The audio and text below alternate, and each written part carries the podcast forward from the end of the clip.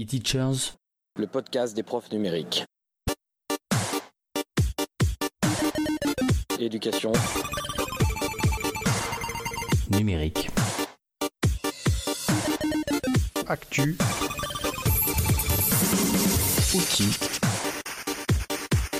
Expérimentation. Productivité. Interaction. Innovation. Jeff. Guillaume. Seb. Et Seb. Bon, deux petits outils très rapides puisque voilà, c'est la rentrée et chaque année, moi, dans le second degré, c'est un grand classique, mais je pense que dans le premier aussi, mais c'est vrai que dans le second degré, comme on a beaucoup de classes, on a besoin de s'en souvenir souvent, c'est le fameux plan de classe, hein. En collège, c'était un indispensable. Attends, c'est toi qui fais le plan de classe cette année ?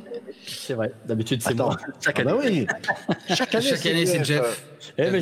Mon outil qui était plandeclasse.ca de l'an passé, il est tellement bien que je m'en sers encore. Voilà. Bon, bah, voilà, donc en fait, je vous cache pas que moi aussi j'utilise celui-ci, Jeff, mais voilà, comme au cours de ma veille, j'ai découvert un autre outil pas plus tard qu'hier et je l'ai essayé, je le trouve très très bien. C'est une application en plus libre, développée par des collègues, donc je voulais un petit peu en parler.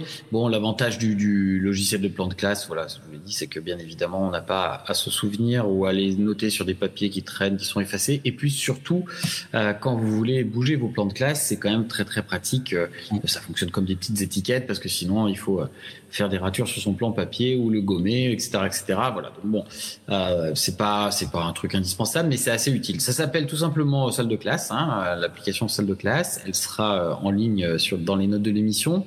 C'est multiplateforme. Voilà, ça fonctionne très bien sous Windows, sous Linux et Mac OS X. Bon, il y a rien de plus simple, hein. On rentre les listes d'élèves, ça crée des petites étiquettes qu'on peut déplacer à sa guise. Il y a aussi une fonction de randomisation automatiquement. Une fois que vous avez installé, rentré toute la classe, vous pouvez bien évidemment le faire automatiquement. Le hasard, hein, on peut pas faire fille garçon ou. Si, tu peux. T'as des outils bien sûr, si t'as toutes les possibilités. Il y a un peu plus d'évolué que la classe entière, alors. Voilà, exactement. Donc je vous lis rapidement de créer, gérer simplement des plans de classe, créer, gérer des groupes d'élèves pour des travaux en îlot par exemple, d'affecter aux élèves des compétences attribuées de différents types, couleurs, compteurs, textes libres, voilà. Sélectionner à distance via smartphone quels élèves pour pointer des retards. Il a même une petite fonction, on va dire, cahier de texte, gestion de classe. Bon, ça, moi, j'utiliserai pas, mais vous pouvez aussi noter les punitions, si vous avez des petits mémos à mettre, des choses comme ça. Moi, j'utilise pas ça parce que j'ai déjà autre chose via le NT de mon établissement. Voilà, ça marche pas mal. C'est du Python, hein, pour l'aspect technique, tout simplement. Enfin, tout simplement, c'est pas simplement, mais justement, c'est un langage avec qui on peut faire vraiment beaucoup de choses. Sans Python et c'est stocké dans une base de données, une SQLite, tout ce qu'il y a de plus classique également. Et c'est pas mal, c'est une licence GPL3 exactement, donc on est libre de l'utiliser, de la partager, de modifier, adapter, hein, voilà, et de la distribuer sous les mêmes termes, donc c'est du libre. Et c'est pas mal, voilà. Donc c'est super intéressant, ouais. Ouais, on vous donnera. Tout ça. Alors, on peut contacter les gens avec les éditeurs, ça s'appelle lecluse.fr. Voilà, c'est des collègues. Ils ont un forum, ils ont même un Discord. On va pas revenir sur Discord, on en a déjà parlé, mais en tout cas, voilà, je trouve que c'est pas mal. Voilà. Idéalement, il manque une fonction, mais forcément, on comprend pourquoi. Ça serait la gestion dans le cloud, c'est-à-dire que là, c'est en local qu'on installe tout ça. Moi qui me déplace pas mal, qui est pas forcément le même ordinateur, etc. Enfin, le même ordinateur, mais pas forcément le même. Enfin, ça pourrait être utile. Non, c'est une obligation. Oui, avec un petit drive, un truc comme ça, pourquoi pas. Mais bon, forcément, c'est gratuit, tout ça, ça demanderait des coûts, etc. Donc c'est pour ça peut-être que c'est pas développé. Après, graphiquement, c'est tout ce qu'il y a de plus simple, hein, mais on n'en attend pas plus de toute façon. A priori, on peut créer sa classe, même si elle est un peu particulière. Oui. Moi, j'avais testé sur Apple, sur iPad, et puis qui s'est sorti récemment sur Mac OS X. C'est un truc qui est très très connu aux États-Unis, enfin au Canada surtout, et aux États-Unis, qui s'appelle iDoceo et qui marche vraiment très très très bien. On va pas se mentir, mais bon, qui est payé payante qui fait, puis c'est beaucoup trop lourd pour ce dont on a, pour l'usage qu'on peut avoir. Mais c'est vrai que quand on n'a pas de NT ou des choses comme ça, ça fonctionne très très bien et qui est graphiquement vachement plus développé. Mais finalement, pour faire un plan de classe, on n'a vraiment pas besoin de plus de choses. Voilà pour cet outil. Merci en tout cas. Et puis un deuxième, mais assez rapide, qui concerne la création de tutoriels, puisque si le confinement nous a montré une chose, c'est que on a eu souvent besoin d'écrire des tutoriels pour plein de choses, pour les collègues, pour utiliser des outils, pour les élèves aussi, pour que eux-mêmes prennent en main des outils. Bon, il existe plein d'outils justement de tutoriels, des tutoriels pour créer des tutoriels, une bonne mise en abîme de tutoriels. Celui-ci est pas mal, je l'ai découvert rapidement, j'ai pas eu le temps de tout explorer, hein. J'ai vu ça sur une source que je lis souvent. Ça s'appelle Scribe, rien à voir avec nos anciens systèmes de réseau dans les établissements de second degré, pour ceux qui connaîtraient. Et c'est plutôt bien fait, c'est dispo que sur Mac et Windows par contre. C'est vraiment bien fait avec la possibilité d'éditer les étapes très facilement, de mettre les liens vers les pages web par exemple que l'on souhaite montrer. Enfin voilà, c'est très numérique hein, bien évidemment, c'est vraiment des tutos en rapport avec des outils en ligne. On peut s'en servir pour capturer des pages web, capturer des vidéos, capturer tout un tas de trucs. Donc c'est plutôt pas mal, vous irez voir, j'ai pas eu le temps de plus explorer que ça, je l'avoue, mais de ce que j'ai vu en démo, ça m'a bien plu. Voilà. Oh, écoute, vas-y. Allez, moi, c'est un tout petit outil que j'ai découvert tout simplement par notre fidèle Ticeman. Si vous connaissez pas encore son site, allez-y, tisman.fr. C'est un outil très très simple pour les PDF. Il existe moult des outils sur le PDF qui puissent, dès qu'on a un problème, on reçoit un PDF, on n'a pas l'original, on voudrait modifier des choses dessus, une image, du texte, etc.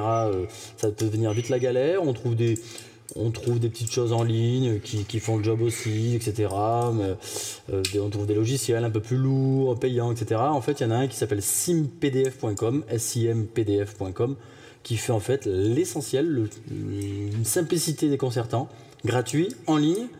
On choisit le fichier, on l'envoie, on l'édite et on dit ce qu'on veut. Et c'est tout, on le récupère, c'est gratuit, il n'y a pas de. Des fois, on a un petit filet en filigrane, on a le nom du site, etc. Sur certains, lui, rien du tout. Franchement, je peux rien d'autre à en dire. SimPDF, si vous avez un PDF que vous voulez éditer, eh ben, c'est le plus simple du monde, en tout cas, que j'ai trouvé. Merci en tout cas à Ticeman de partager toujours ses trouvailles et ses petits trésors comme ça. Sim PDF. Intéressant. Voilà. C'est vrai que le PDF, en fait, moi, je les modifie difficilement et en fait, le plus simple que j'ai trouvé à l'heure actuelle, c'est de les passer sur mon iPad, quoi. C'est pas. D'accord. Ouais. T'en avais peut-être parlé, non? Oui, on a dû en parler. J'ai dû en parler rapidement. Ouais. Je prends la main ou tu voulais rajouter quelque chose? Non, c'est tout. Non, c'est un petit outil très simple. Voilà. Ouais. Alors moi, pour l'outil suivant, c'est pas un outil. Alors c'est un outil simple mais complet. Et je suis un peu embêté de vous en parler là tout de suite. Je vais faire une petite présentation parce que j'espère bien que l'auteur de tout ça va venir nous voir et nous en parler lui-même parce qu'il y a une longue histoire sur le net. Alors je vais vous parler du site monecole.fr. Monecole.fr, on en a déjà parlé. On en avait parlé par exemple pour les parcours il y a fort longtemps. C'était notre Américain qui nous avait parlé en disant qu'il était assez épaté parce qu'il y avait de disponible gratuitement sur ce site. Depuis, mon parcours a beaucoup évolué. Mon parcours, il y a un autre service à côté qui s'appelle Rally Lecture. Est-ce que j'ai besoin de vous expliquer à quoi ça sert? Et à côté, vous avez Matero, c'est une plateforme pour faire du calcul de façon assez ludique avec les enfants. Donc ça, ce sont des services qui sont proposés sur monecole.fr. Et monecole.fr évolue et devient carrément une plateforme complète. À savoir que il va y avoir non seulement les services dont je vous ai parlé, mais vous avez également accès à un petit bureau, c'est-à-dire un espace réservé, on va dire un espace qui peut être réservé à l'enseignant, qui peut être partagé, qui peut être aussi avoir une version élève, Et dans cet espace de mon bureau, vous allez pouvoir y coller ce que Laurine Walter appelle des widgets. Alors les widgets, qu'est-ce que vous avez comme widget? Ça va être des petits modules qui vont vous aider, qui vont vous rendre des services. Voilà, parfois, on va vous donner un site pour un service. Là, ils sont tous un petit peu répertoriés. Alors, je vous en fais une présentation un petit peu rapide. Hein, vous avez par exemple un widget traitement de texte. Vous allez donner une petite rédaction et dans le côté élève, les élèves vont pouvoir taper la leur et vous allez pouvoir récupérer ça de façon automatique, rapide, voilà. Leur donner une correction, etc. On n'est pas loin du LMS, hein, vous savez, le Learning Management System, où on va, paf, je reçois un truc, je le corrige, je le renvoie, il le corrige, paf, paf, paf. Une espèce d'échange très pratique. Bon, ça peut être pas mal. Vous pouvez aussi avoir une petite veille automatique sur des sites qui vous intéressent. Voilà, c'est ce qu'il appelle le widget bien informé. Donc imaginez, vous arrivez là, vous n'avez pas envie de vous faire plusieurs sites pour savoir quelles sont les nouveautés, là vous pouvez les avoir répertoriés sur un petit widget, tout simple. J'ai oublié de vous parler rapidement de la charte graphique. La charte graphique, elle est très sympathique. C'est quelque chose que j'aime bien, qui fait un peu naïf, mais pas simplet. Voilà, c'est quelque chose qui est propre. Alors il y en a des widgets, il y en a quelques-uns, moi j'en utilise pas énormément, mais je pense que ça peut être très intéressant, par exemple, pour des enseignants qui ont envie de se lancer dans le numérique, justement, avec le confinement, tout ça, ça les a incités. Ce genre de truc, vous avez des tas de petits services avec un recentrage, voilà, un agrégateur, on pourrait dire, de petits services numériques. Vous avez le petit musée, par exemple. Ça peut être affiché du côté élève, et vos élèves y vont, ils ont une œuvre d'art qui est affichée avec un petit descriptif, ils peuvent se renseigner, etc. Vous pouvez afficher les devoirs, vous pouvez avoir des recherches. Là, la recherche, on va passer par compte. Compte junior, presque, pas mal. Voilà, vous avez un générateur de QR code. Les QR codes sont mes amis, donc un générateur de QR code, c'est très bien, comme ça, ça vous évite de partir ailleurs. Vous avez envie de vous détendre, vous pouvez avoir Parents Prof le mag. Voilà, vous avez envie de discuter avec vos élèves. Eh bien ça fait partie des nouveautés toutes fraîches qu'il y a sur le site, à savoir que vous pouvez avoir une discussion. Alors la discussion, ce qu'il appelle le cahier de liaison, soit c'est quelque chose que vous utilisez avec les parents, soit vous pouvez l'utiliser directement avec vos élèves. Ça peut être un espace de dialogue avec vos élèves. Ce côté-là m'intéresse pas mal, parce que moi j'ai sur Éducartable, j'ai l'espace de discussion avec les parents. Mais je me suis aperçu avec le confinement justement que mes élèves parfois, ils avaient besoin d'un accès direct avec moi. Donc ça peut être pas mal pour garder un suivi. Là c'est à part, je sais, je suis tranquille. Vous pouvez avoir l'actu de la classe. Ça peut vous faire un petit cahier de vie, un petit blog là-dedans aussi, tranquille. Vous n'avez pas besoin d'aller chercher ailleurs. Vous pouvez aussi partager des documents. C'est un widget en plus, documents partagés. Donc, vous voyez que c'est quelque chose comme une espèce de Lego numérique où vous allez avoir des briques à peu près pour tout ce qui peut vous intéresser. Et tout ça, c'est sur monecole.fr. Et ça, c'est développé par un enseignant. D'accord, d'ailleurs il y a un business model d'ailleurs, oui c'est ça, d'abonnement, quelque chose, c'est ça? Oui, ouais. Alors que je sache. Bon, on va pas te faire rentrer dans le détail, c'est peut-être pas le moment, mais... Non, mais je peux te dire sur certains trucs, Matero par exemple, le service est payant, Rally Lecture, le service est payant. C'est un service que je crois qui est facturé à l'année, pour une année et par élève. Mmh. Ça reste je crois que c'est dans le style 2 euros par élève, voilà, c'est ce genre de service où on paye séparément les services. Après, le petit bureau, pour l'instant, c'est un service qui est gratuit. Il y a aussi mon parcours. Mon parcours, c'est une option payante. Moi, je sais que je m'en suis servi pendant le confinement. Oh, voilà, quoi. C'était d'une simplicité. En plus, il y a un partage des séquences qui sont réalisées. Il y a des exercices sur pas mal de matières qui existent. Par exemple, l'anglais, il y avait des séquences dont je me suis servi. Donc voilà, c'est vraiment très, très pratique. Du coup, je vais faire quelque chose de beaucoup plus simple pour l'outil suivant. Et c'est dommage que notre Américain ne soit pas là, parce que je pense que ça l'aurait intéressé. Je ne sais pas si tu sais, en ce moment, Apple lançait Scribble sur les iPads. Ouais, rappelle-moi. Alors Scribble, c'est l'idée d'Apple de se dire, vous utilisez votre stylet, mais pas encore assez à notre goût. Vous allez l'utiliser pour écrire directement des mots, etc. Et nous, on le convertira en mots. Alors, d'accord. Le problème, c'est que pour l'instant, il n'existe qu'en version américaine, donc il y a des petites astuces pour l'activer, mais bon, en français, vous savez, les accents, les cédilles, tout ça, il va pas beaucoup aimer. Alors je me suis intéressé, je me suis demandé, tiens, est-ce qu'il y a une appli pour ça? Et c'est dans le mug de Jérôme Kenborg qu'il en parlait, dont il parlait de Nebo. une application qui fait exactement ça, sauf qu'elle le fait en français. Je crois que c'est une appli française d'ailleurs. Que j'avais essayé, si tu veux savoir, quand elle était encore en bêta, tu vois. Donc, Ah bah écoute, là elle est plus en bêta. Et moi j'étais un peu bluffé parce qu'elle fonctionne. Elle marchait bien, ouais. La seule contrainte de cette application, c'est d'avoir un device Android avec un stylet. Alors moi j'ai encore mon Note 4 sur lequel je vais essayer, même si j'en ai pas vraiment l'utilité. Quand j'avais essayé, mais voilà, il y a une sortie Android. Ouais, quand j'avais essayé, j'étais sur Android. Hein. J'ai une Samsung Galaxy Tab A pour pas la nommer, et il y a un petit stylet qui marche très bien. Alors ça va être un stylet Wacom. Ouais, et Nebo fonctionnait bien. Après ça a sûrement évolué encore. Hein, donc. Ben écoute, là, il y avait une option pour faire des diagrammes directement à la main. Bon, ça, il y en a d'autres applis qui le font, mais lui, franchement, la transcription du texte manuscrit avec des gestes qui ont été adaptés pour séparer les mots, pour les couper, simplement pour effacer un mot, vous le gribouillez. C'est très drôle. Voilà, ça fonctionne très bien. Après, je pense que c'est un petit outil, ça reste encore un gadget et que je passerai sur la truc d'Apple quand ils l'auront fait, mais franchement, très très bonne. Alors attention, c'est pas une appli gratuite, elle est payante. Alors vous pouvez l'essayer. Là, moi par exemple, j'ai la version gratuite. Toutes les fonctionnalités sont là, sauf qu'il est très limité en export. Vous pouvez l'exporter qu'en texte. Et vous avez un nombre limité de styles de cahiers, de feuilles. L'appli est à 9 € je crois, sur iPad. C'est pas énorme pour une appli. 10 € sur Android. Voilà. Moi, je vais vous parler en fait de quelque chose dont j'ai entendu parler assez récemment la semaine dernière, qui s'appelle Polymny Studio, Polymny Studio. On vous mettra les liens de toute façon dans l'émission. Et l'idée, c'est un outil qui se veut vraiment pour les formateurs et les créateurs de formation. On parle de studio web, qui permet de modifier et de créer, gérer des formations pédagogiques, des vidéos pédagogiques. L'idée étant d'aller vite et surtout d'adapter à partir du contenu qui peut être existant.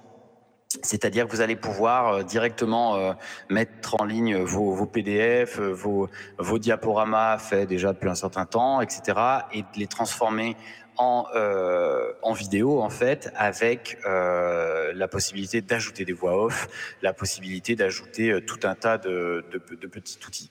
Alors, vous allez me dire, rien de révolutionnaire vraiment, puisqu'on a déjà plein d'outils qui font ça. Hein. Moi, j'ai souvent parlé ici de Nearpod, qui permet de faire ça, notamment au travail des diaporamas à distance. Il y a tout un tas de systèmes qui permettent de transformer des vidéos. Vous allez me dire, même PowerPoint en soi, hein, pour parler de ce logiciel ultra connu, permet de transformer une présentation en vidéo. Voilà.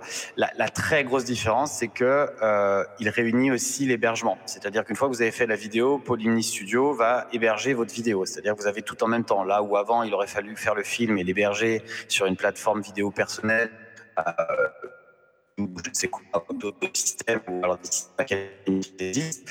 Là, vous pouvez directement héberger votre vidéo sur les serveurs de l'outil.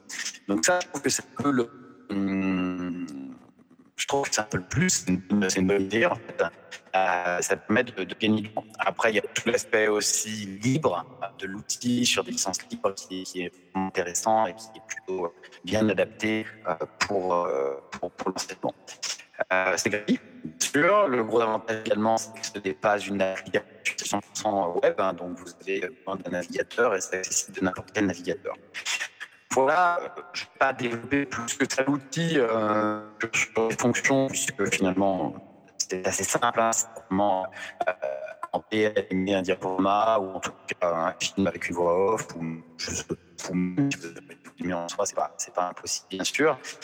Pour créer ces petits apps, c'est très très bien fait et très, très simple. Ah, vous irez voir.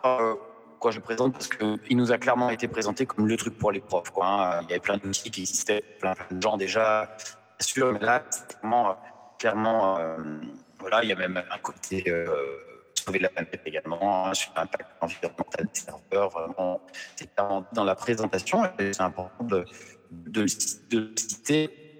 Possibilité bien sûr de contribuer au projet, hein, c'est pas film, mais on peut quand même donner un petit peu d'argent pour le projet. Voilà, Polymny Studio, on mettra ça dans les notes. N'hésitez pas à le voir. Ouais, j'avais bien envie d'essayer, mais je n'ai pas trouvé le temps pour ça. Moi, je vais vous présenter un outil entre guillemets, oui, on pourrait appeler ça un outil, c'est du matos. Pour une fois, je vais vous présenter un clavier. Alors vous allez me dire, waouh, un clavier. Oui, alors j'ai la même réflexion que vous. Un clavier, ça ne déchaîne pas les foules, ça ne déchaînait pas mon enthousiasme aussi. Mais en fait, à la base, je l'ai pris pour pouvoir écrire sur mon iPad de façon plus efficace. Parce que autant j'aime beaucoup le clavier de l'iPad, autant c'est un clavier virtuel, donc il a ses limites. Et donc c'est un clavier de chez Logitech, le K380. Oui, c'est K380, c'est un petit clavier tout tranquille. Là, moi je l'ai en version grise. Alors vous avez les touches habituelles. C'est comme un clavier, alors pour vous donner une bonne idée, c'est l'idée du clavier d'ordinateur portable sans la partie pavé numérique. Donc c'est très compact, c'est quelque chose que j'aime bien. Quelques touches de fonction pour les médias, etc. Mais surtout, sa grande force, que je n'avais pas pensé au départ, c'est que, alors il est prévu, moi je l'avais pris donc, pour taper sur ma tablette, et donc le grand truc, en fait, son gros avantage, c'est qu'il peut se connecter à trois devices différents, donc moi j'ai tablette, ordinateur et téléphone. Donc parfois j'ai besoin de taper rapidement sur mon téléphone, et bien ça fonctionne très très bien. Il y a trois petits boutons, j'appuie sur un, je tape sur ma tablette, j'appuie sur un autre, je tape sur mon ordinateur.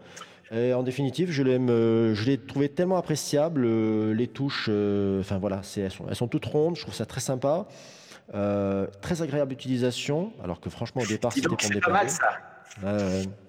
L'histoire de l'association des devices avec les touches, c'est pas mal parce que moi j'en avais un clavier comme ça, mais je l'appairais avec tous mes appareils, c'était le bordel parce que je savais jamais sur lequel c'était et ça marchait du coup pas très très bien, c'est super. Et il se recharge comment? C'est des piles classiques ou t'as une batterie?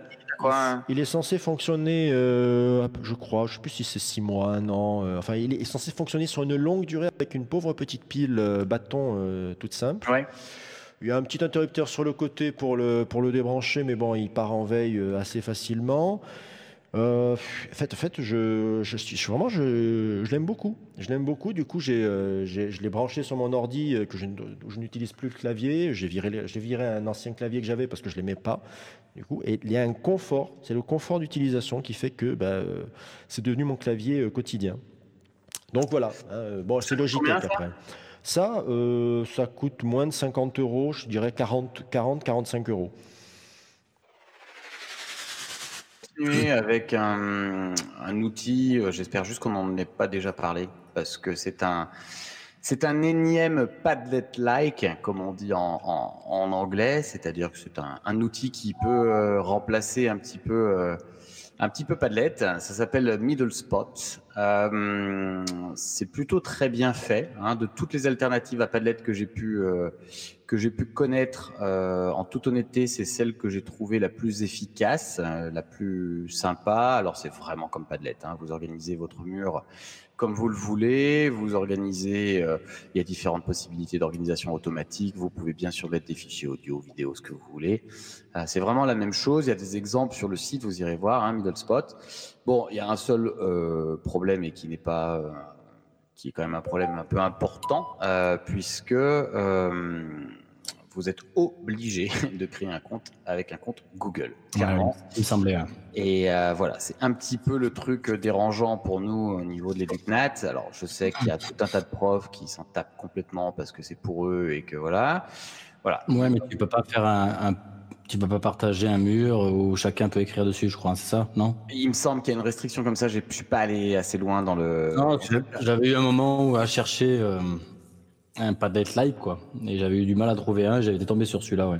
Et bon, après, par contre, tu peux partager quand même un mur avec un lien. Il y a des ressources, des choses comme ça. Voilà, moi, je pense que tu veux... Mais c'est vrai que les gamins ne peuvent pas interagir dessus, quoi. Voilà, c'était ça, ouais. C'était ça l'idée, ouais. Sans compte, sans rien.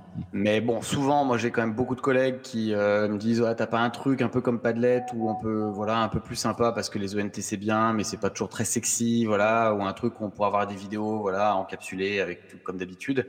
Et ben, c'est vrai que ça pourrait faire le boulot, puisque vous n'êtes pas limité pour l'instant comme pour Padlet. Voilà, Middle Spot, grosse réserve sur le fait bien sûr que voilà. Après, pour en revenir aussi à assez tout ça. Bon, on va pas rentrer dans le débat de Padlet, RGPD ou pas, tout ça, parce que c'est pas toujours évident. Et puis j'ai l'impression que la loi, très très compliqué. La RGPD, c'est quand même super compliqué. Voilà, chacun dit la sienne. Et puis surtout tous les outils, même américains, maintenant ont compris le truc et se disent RGPD friendly et alors que ça l'est pas forcément. On regarde la loi française, voilà. Enfin bref. Mais j'allais dire.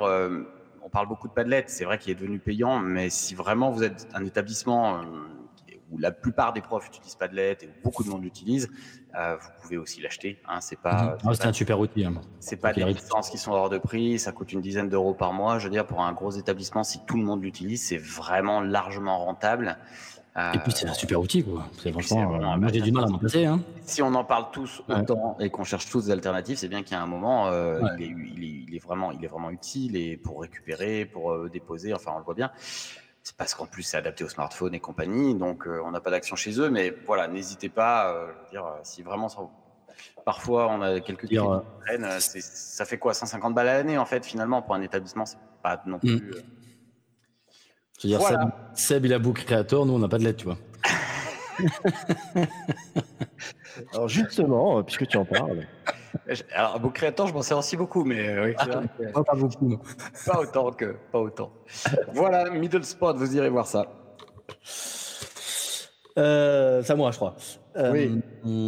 Donc moi je voulais parler de c'est pas un outil très nouveau, mais j'en avais sûrement parlé, je pense, il y a quelques temps, d'une application qui s'appelle App Inventor, qui, comme son nom l'indique, c'est pour créer des applications smartphone Android, mais à partir de blocs.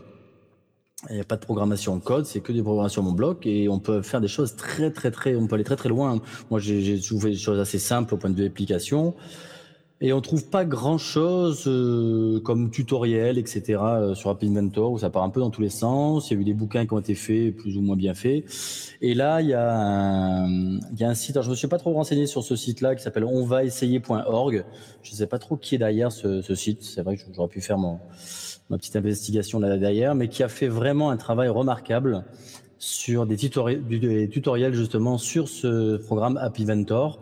App Inventor ça va être très, très mathématique, technologie, sciences de l'ingénieur, des choses comme ça, ou SNT, NSI, vous voyez, toutes ces disciplines peuvent vraiment se le prendre en main.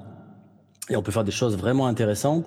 Et et dans ces tutoriels, on va aller de choses très basiques à des choses très compliquées avec du GPS, de la géoloc, de la base de données, des interactions avec entre plusieurs smartphones, du real-time mapping, vous savez, un peu à la comment ça s'appelle.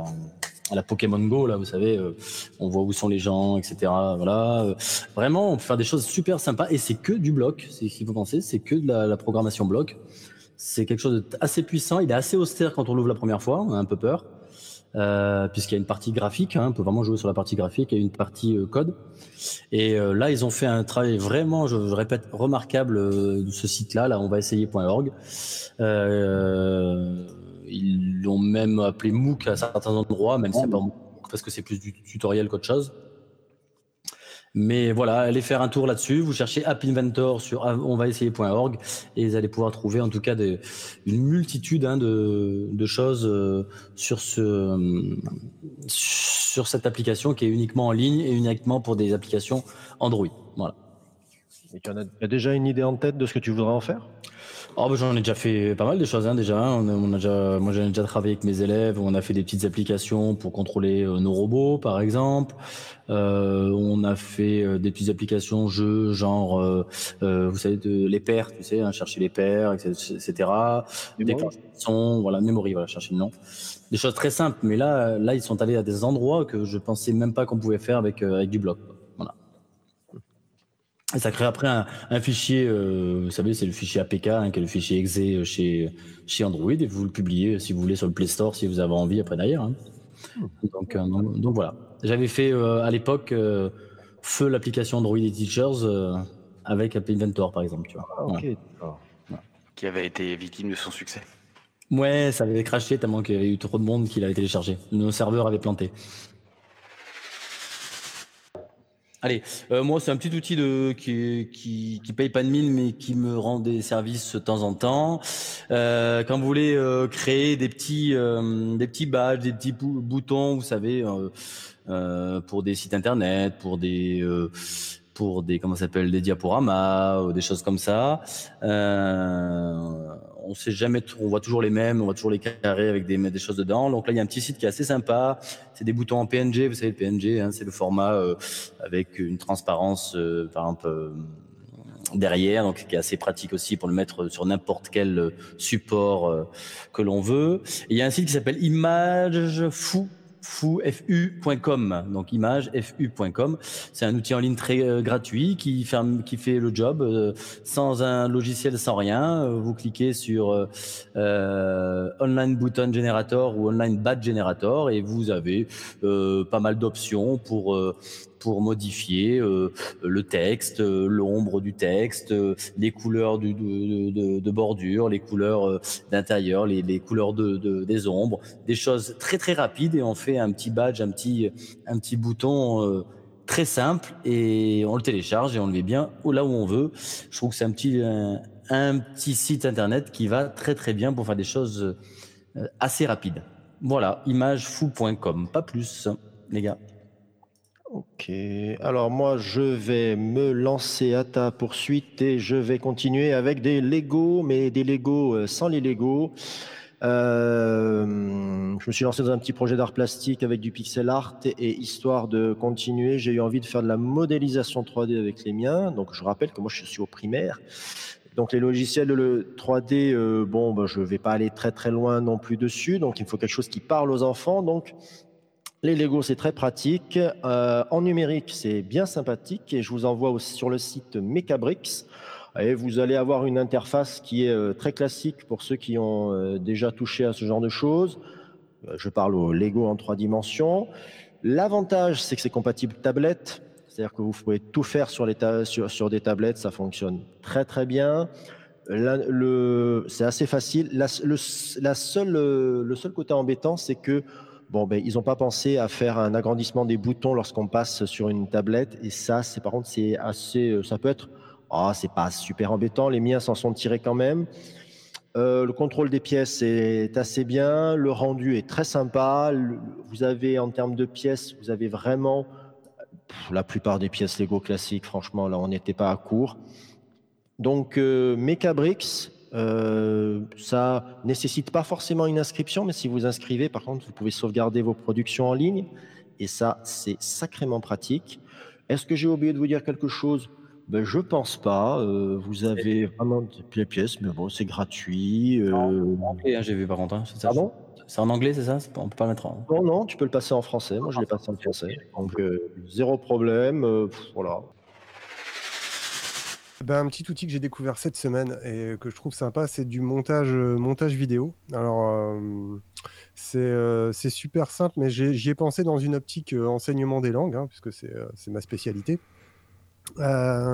C'est en fait donc un outil de montage vidéo très simple, avec des plans qui sont déjà préétablis, et de l'audio, et donc une musique. Et puis l'idée, c'est qu'on peut éditer un petit peu ça, rallonger, raccourcir, choisir ses plans pour monter une petite vidéo d'1 minute, mais surtout elle est calibrée pour faire ce qu'on appelle, qui est très à la mode, du storytelling.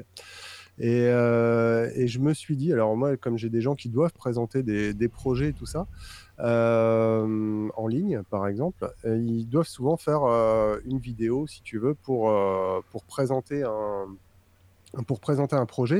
Et l'idée, c'est toujours de dire, voilà, il y a un problème, et j'apporte une solution.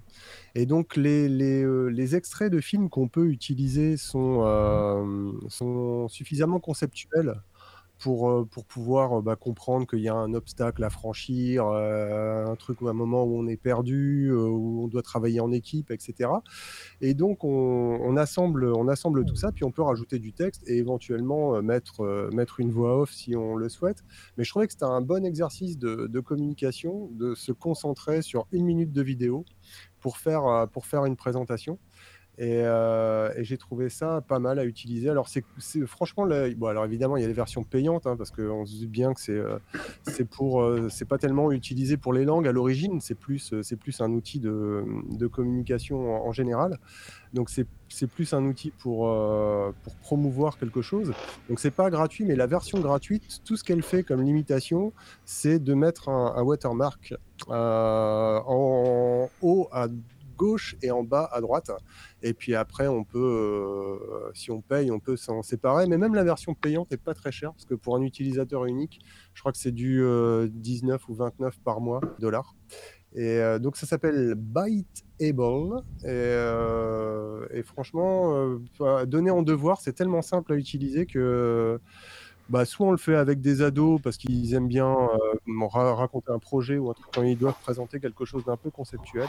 J'avais trouvé ça vraiment top. Tu sais que ça me fait penser un peu, on avait pas mal parlé de Adobe Spark à l'époque. On avait même parlé, c'était pas tout à fait la même qualité, mais comment il s'appelait ce truc sur tablette là, plutôt Android, oh là là. Comme Phone, qui permettait de faire des petites choses aussi comme ça pour le storytelling. Et je trouve qu'en langue, c'est vraiment un super outil. Tu as tout à fait raison, puisqu'on peut réutiliser toutes les expressions, toutes les compétences que l'on fait travailler, les activités langagières, l'expression écrite, l'expression orale au service d'un propos, parce que c'est ça qui est intéressant, hein, avoir quelque chose à dire en peu de temps. Et c'est vraiment un super outil, ouais, dis donc, Biteable.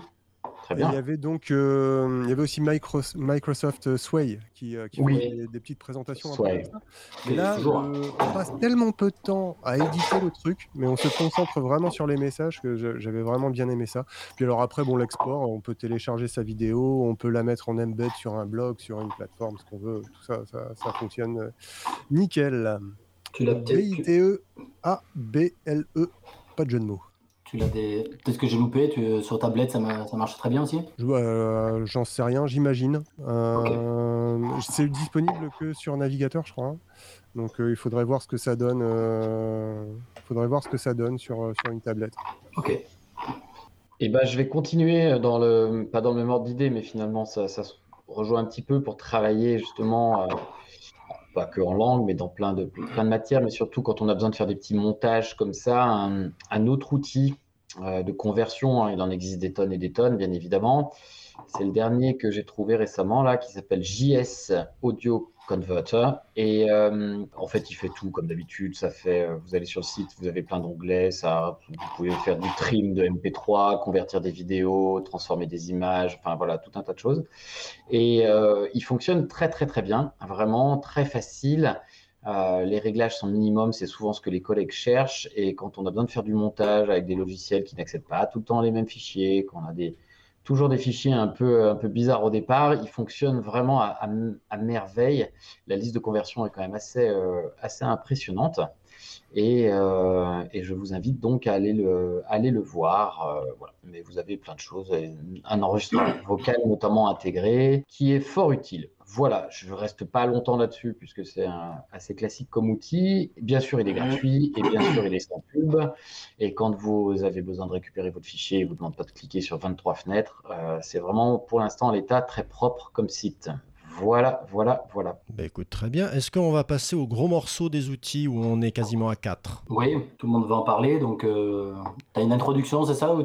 J'ai une petite intro, vous allez voir. Alors, j'ai un petit quiz pour vous. Est-ce que vous êtes prêts ? Bien sûr. Alors, je suis une solution qui permet d'avoir, lorsqu'on a un vidéoprojecteur, un fond d'écran interactif pour la classe qui permet d'afficher des... Pardon ? Class Screen. Non, il s'est trompé, c'est Classroom Screen d'abord. Ah, Classroom Screen, j'étais pas loin. Eh bien non, c'est DigiScreen. Ah, t'as vu comment on a bien joué le jeu ? Oh là là, vous êtes impressionnant. Et si je vous demande un service en ligne pour créer des murs collaboratifs où on pourrait mettre des éléments multimédia ? Padlet ? Mais non, c'est Digipad. Oh là là. Alors, pour un service en ligne pour créer des documents collaboratifs. Google Doc. Alors moi, j'avais toute la collection des pads, hein, qu'ils soient Frama, Ether, etc. Et ben non, c'était Digidoc. Hein. Oh là là, c'est compliqué. Qu'est-ce que j'avais d'autre ? T'as pas joué le Perfora, il est pas bien Framboyard. Oui, bien sûr. Bon, mais voilà, j'avais du mal avec l'eau de mer et tout ça. Ça me filait des rhumatismes, donc on a arrêté.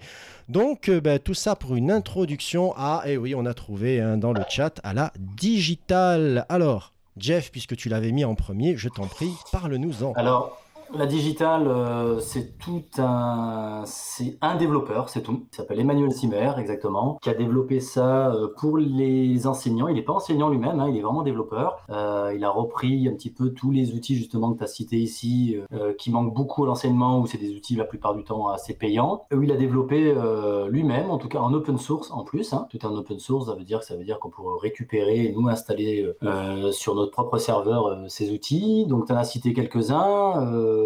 DigiScreen, donc tu as dit Digipad, Digidoc, pour créer des bouquets de liens aussi, pour générer des liens raccourcis, pour visionner des vidéos YouTube sans distraction, une série d'outils d'animation, pour créer des sondages, pour créer des compositions graphiques, pour créer des nuages de mots, etc., etc.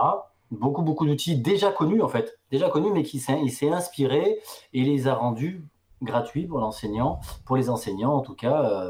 Il a trouvé lui-même, en tout cas c'est ce qu'il dit, puisque moi je l'ai contacté pour en savoir un peu plus, et ce qu'il dit en tout cas, il a fait ça, voilà, c'est vraiment du bénévolat, parce qu'il disait que c'est ce qui manquait un petit peu dans cette période, d'avoir des outils gratuits et simples, sans inscription, etc. Donc c'est pour ça qu'il a développé, c'est vraiment un boulot énorme, hein. C'est un truc de fou en fait, un boulot énorme, hein, derrière, hein. Voilà, moi je l'ai contacté dans mon job perso pour pouvoir installer justement un des outils sur notre propre serveur. Et j'en ai profité aussi pour lui demander de venir en parler dans les Eteachers, ce qu'il a dit sans problème. Donc on l'aura prochainement. C'est vraiment une mine. Alors j'ai parlé des logiciels qui sont en ligne, mais il a fait aussi des logiciels qui sont carrément installables aussi, hein. Par exemple, pour réaliser des mixages audio, il a fait un petit Logimix qui marche plutôt bien. T'essaiera Guillaume, hein. Mm-hmm. Il fait bien le job. Donc voilà, le modèle économique, il n'y en a pas. Clairement, il n'y a pas de modèle économique, hein. C'est vraiment gratuit, sans bridage, sans rien. Il a un petit financement participatif. Moi, j'ai donné un petit truc dessus. Donc, je vous invite vraiment à l'aider et puis voilà, et essayer de développer en tout cas toute cette sphère de ces outils, la digitale. Ça a fait beaucoup le buzz en tout cas sur les réseaux. C'est ce que j'allais dire. Voilà, beaucoup de monde en parlait, etc. Ça commence à en parler un petit peu dans les enseignants, hein, parce qu'on le propose un petit peu à droite à gauche. Mais est-ce qu'il a pris la capacité de monter en charge ? C'est toujours la question, hein. Voilà, d'après lui, non, hein, il le dit clairement aussi. Donc il en parlera plus là, mais donc l'idée, c'est de, voilà, moi, nous, j'essaye de mettre Digipad, en tout cas, sur nos propres serveurs, et avec son aide, hein, et il est bénévole, donc il m'aide à le mettre en place. Il prend son temps, en tout cas, c'est pas son job, hein, je vous le dis franchement, c'est pas son job. Hein. Mmh. C'est pas dit qu'il a posé ta tapisserie aussi, non ? Oui, d'ailleurs aussi, tout à fait. Et c'est bien fait, hein. Il n'y a aucun raccord, tu as vu ? Franchement, c'est bon, dans le titre de l'émission, c'est bon. Effectivement, c'est top, hein. Moi, j'avais essayé le DigiQuiz parce que je suis un grand fan de H5P depuis longtemps, et il a repris l'éditeur qu'on trouve dans le plugin de Moodle. Donc, il faut passer par LogiQuiz. Et on retrouve exactement l'éditeur qu'on retrouvait sur le site h5p.org à l'époque, et puis sur Moodle, et il y a toutes les activités, et on a vérifié tout à l'heure avec Seb, et les dernières activités sont déjà là. Donc le scénario à branche en vidéo, il a le livre interactif, tout est là, donc tout est à jour, non, c'est top. Ouais, c'est assez impressionnant parce que justement, moi, c'est cette partie-là qui m'impressionne le plus. Le reste, on va dire que tout le monde cherchait une alternative à Padlet parce que le modèle économique ne me convient pas, machin, truc. Mais c'est vrai que c'est très impressionnant. Il y a les trois plans. Il y a les services en ligne, comme a dit Jeff. Il y a les logiciels qu'on va installer en dur à l'ancienne. Et il y a même carrément le système d'exploitation. Ça me... Parce que il a fait, apparemment, et ça j'aimerais bien le tester, il a fait une espèce de Moodle Box à sa sauce. Et bon, alors, pour ceux qui ne connaissent pas, c'est simplement que ça s'installe sur les petits ordinateurs du Raspberry. Et je suis assez bluffé par l'ensemble du boulot. Maintenant, Jeff, franchement, j'ai hâte qu'on le revoie. Oui, en tout cas, il est apte à venir, il n'y a aucun souci. Ouais. Moi, j'ai très envie qu'ils viennent parce que c'est quand même assez phénoménal, et Quand j'ai vu ça, en fait, la première fois, j'ai eu une réaction, comme tous les collègues, waouh, quoi, super. Ce qui m'embête un peu aussi, c'est qu'il y a eu beaucoup de réactions qui étaient waouh, super, parce que c'est gratuit. Et ça m'embête, comment vous dire. Voilà, parce que finalement, ces outils-là, un outil, il n'y a pas de honte non plus à ce que quand des gens ont bossé dessus, ça soit payant, quoi. Voilà, donc c'est quand même toujours un peu la même réflexion, à savoir que c'est un peu fou que des bénévoles, des gens qui donnent de leur temps, sortent des trucs comme ça qui sont... Tout est là, en fait. Tout ce dont on a besoin est là et on devrait s'en inspirer pour que tout le monde soit équipé de ça et que ça puisse être rétribué peut-être aussi à sa juste valeur quelque part, quoi. Voilà. Moi, j'aime bien la logique un peu de développement responsable dans le code. Hein, voilà, bien évidemment, sans aucune collecte de cookies. C'est quand même... Voilà, j'ai envie de faire une blague bien pourrie. Je ne sais pas si je la fais, mais... merci, monsieur Simer. Voilà, blague des années 80, ça y est, merci. Merci, voilà. Je suis désolé. J'ai Christophe qui nous dit qu'on peut les mettre dans un Gennali, certaines de ses activités. Ouais. Voilà. J'imagine. Et on va en reparler. Moi, c'est le futur. Voilà, c'est le futur qui va être qui m'intéresse encore plus. Parce que c'est comment tu fais pour gérer ça. Moi, j'ai en tête, si tu veux, on a l'expérience de Framasoft, c'est-à-dire des outils super utilisés, mais... Ouais. Mais dès que... Framasoft, d'ailleurs, c'est une association, lui, j'ai l'impression qu'il est bon tout seul, quoi. Oui, mais justement, c'est encore plus extrême, c'est-à-dire que là, si tu veux, il y a tout à monter. Il y a tout un écosystème et j'ai envie de vous dire, il y a toute une économie à mettre derrière parce que serveur, parce que entretien, parce que mise à jour, voilà quoi. Donc comme tu peux pas faire même ça tout seul. Même le code en fait, parce que là bon, tu vois par exemple, on prenait l'exemple de H5P, donc c'est du HTML5, mais il y a avant le HTML5, il y avait d'autres langages de programmation. T'imagines s'il y a un nouveau langage qui sort, il faut Je me demande même, j'aimerais bien lui demander, mais on lui demandera, dans quelle mesure il ne pourrait pas avoir des soucis de copyright, en fait, quelque part, quand même, sur la fonction de certains de ces outils, parce que, après, bon, tout le monde fait, je ne sais pas, mais... Copyright, c'est-à-dire ? Eh bien, plutôt de propriété intellectuelle, je ne sais pas si ça se protège, ça, tu vois, par exemple, clairement Padlet. Ah, bon, il y a tellement des murs collaboratifs. Oui, maintenant, il y en a plein, effectivement, c'est pas que lui, on est bien d'accord, hein, mais voilà. Mais bon, gardons nos questions, je pense, quand il sera là, parce que là, on a des... Voilà. Tout à fait. Alors moi, il y a là où j'étais le plus surpris, je vais vous dire, c'est un truc qui me semblait, alors le terme c'est vieillot qui me vient, mais c'est pas le bon terme, c'est logiquet. Et bon, moi ça me plaît beaucoup, hein, mais c'est-à-dire une suite de logiciels que tu vas installer sur ta clé USB, qui peut être super utile pour des remplaçants. Par exemple, quand t'arrives, tu mets ça sur tu branches ça, etc. Mais j'étais étonné qu'il y ait ça dans le tas quand même. Il a pris le temps de faire sa version de ce genre de service. Il y a encore beaucoup de gens qui fonctionnent par clé USB. Je vous montre, il y a ce truc ici, là. C'est une petite clé, j'en avais déjà parlé, de Keypod, qui tu branches en fait, sur n'importe quel ordinateur et tu as ton système d'exploitation dessus. Et quand tu retires, tu l'enlèves. Et en fait, pour les écoles, je me dis que ça peut être pas mal aussi.